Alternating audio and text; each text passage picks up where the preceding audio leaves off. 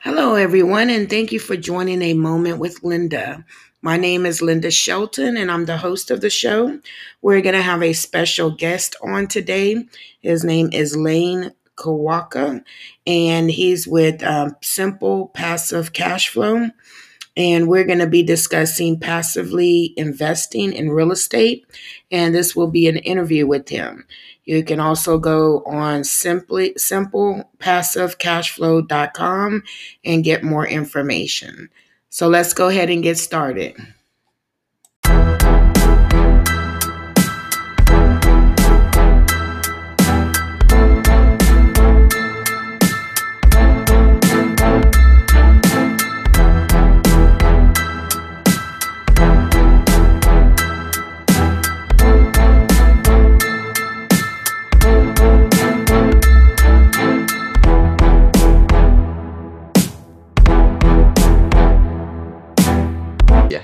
Okay, so Mr. Lane, uh, you're ex civil engineer who invested passively in real estate from Hawaii and currently own over 4,500 units in Atlanta, um, Georgia, or Georgia, Oklahoma, just to name a few, Texas, Missouri.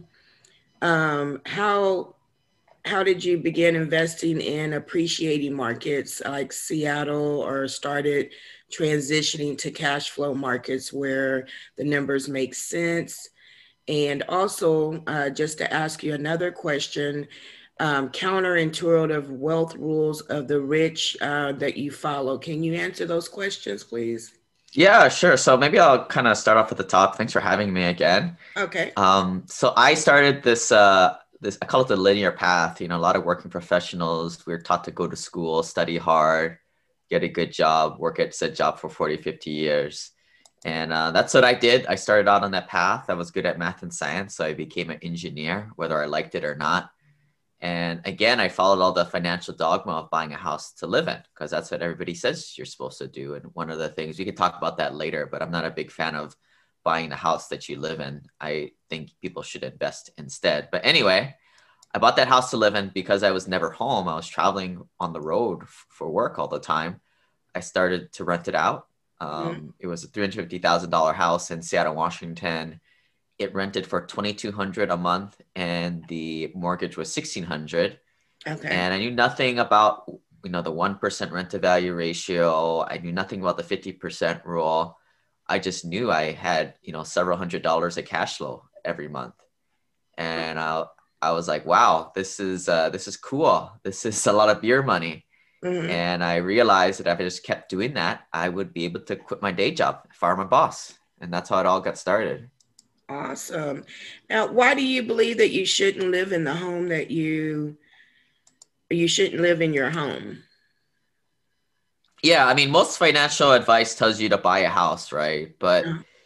I I think look for most people who are unable to save money and not the not the best um, financial literate folks, a house is a great for savings account for most mm-hmm. people.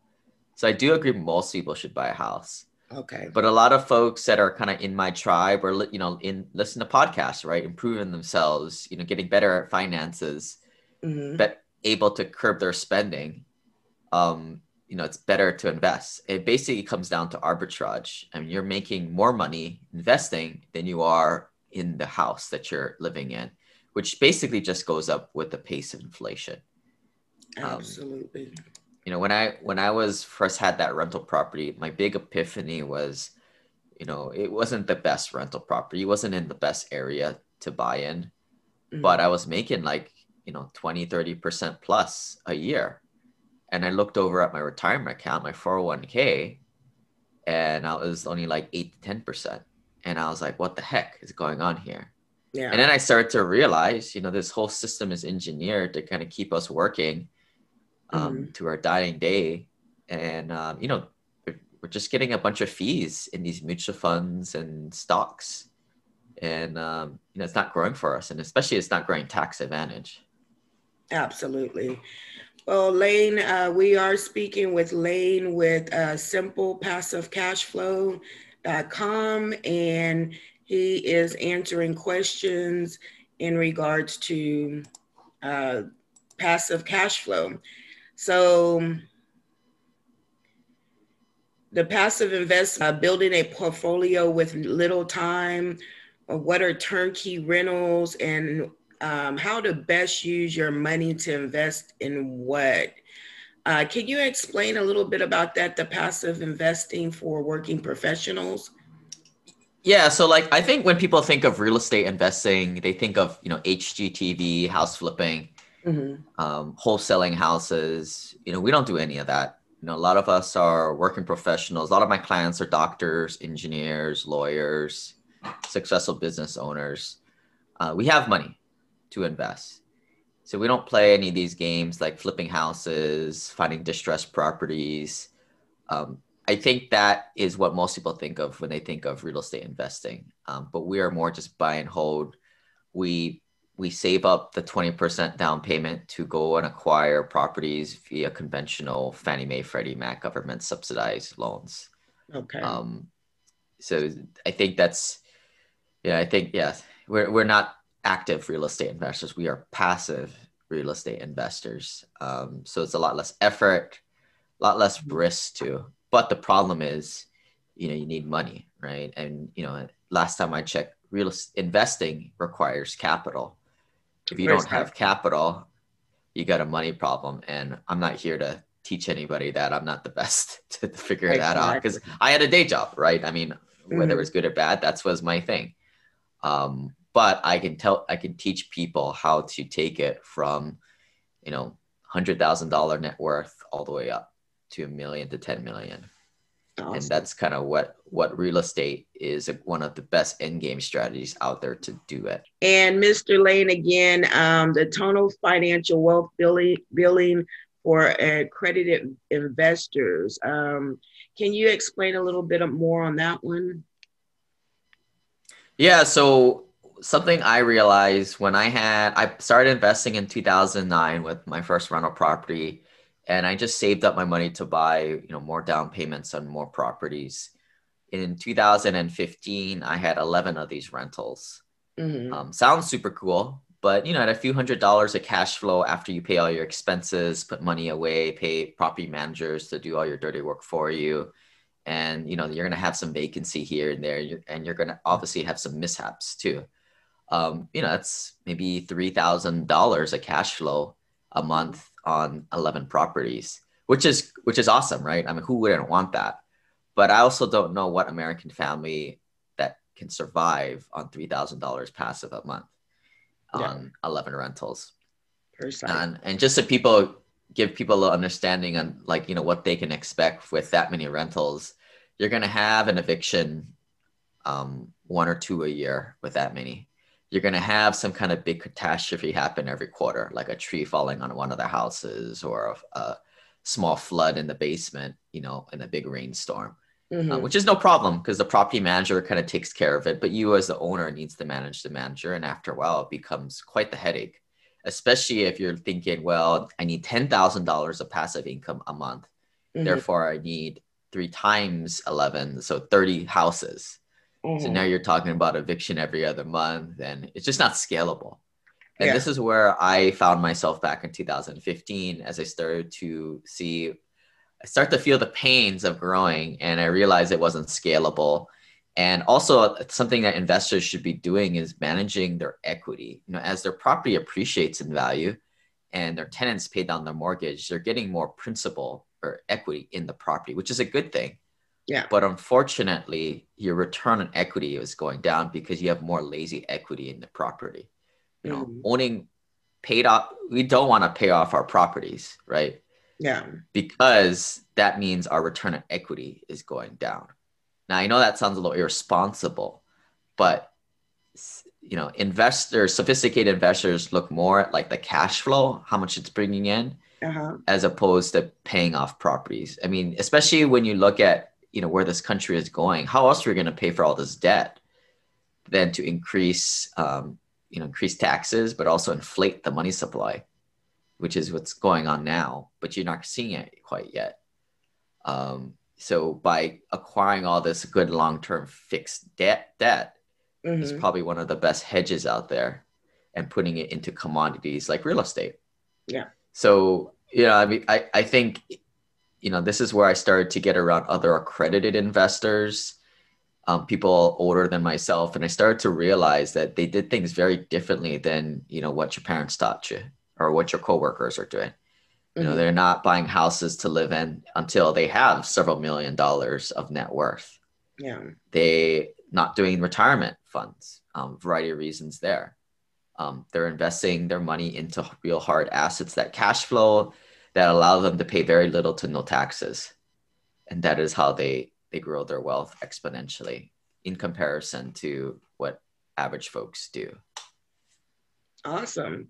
Well, I know my listeners have heard all these some of these things that you're saying, we were just going over taxes and how the real estate uh, give you a great tax break. Um, but um, the cash passive cash flow investing, can you explain that a little bit more in depth?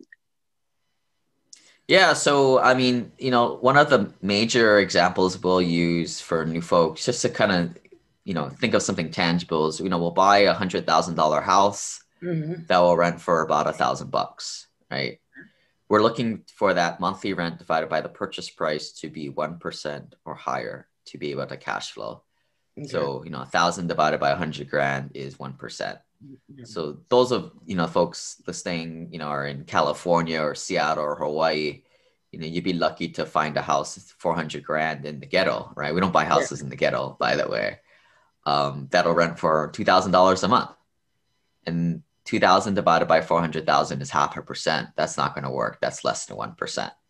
So, you know, we, we stay above that 1% um, rent to value ratio. But, you know, going back to the example of a thousand dollars rent, you know, if each of my fingers is a hundred bucks, mm-hmm. you are going to pay your professional property manager 10% of that, you know, to kind of manage it for you. So, you know, we're not doing the dirty work.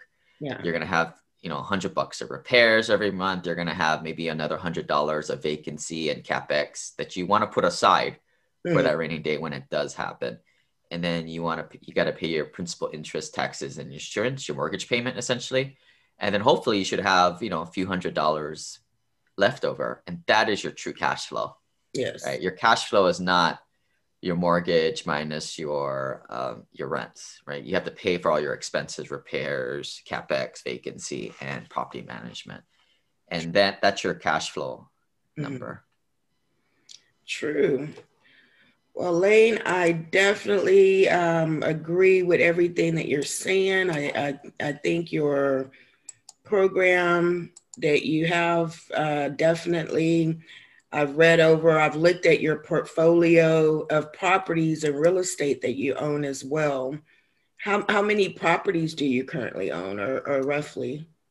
I I think it's maybe a couple dozen or somewhere around there. I know the unit count's around 4,500 today, but because we, we buy apartments these days between 100 to 300 units is normally what we target. And we also target more red red cities you know, because as the not the same thing politically, but when we're the landlord, we want landlord friendly laws on our side. Okay. Yeah, I and noticed. Also, go ahead. I'm sorry. Also, you know. So, um, Lane, I do want to thank you for joining us, um, and thank you for being such a helpful person and explaining. Did you have anything else you wanted to discuss before we get off and tell a little bit more about your company or anything like that? Um, yeah, if people want to are trying to pick up their first rental property, I mean, I think it's the path to financial freedom. I think most of my clients can get there in less than a decade instead of just trudging it out with the normal 401k mutual funds for 40 to 50 years. Mm-hmm. Um, I'd say the first step is just picking up a cash flowing rental. Um, check out my podcast.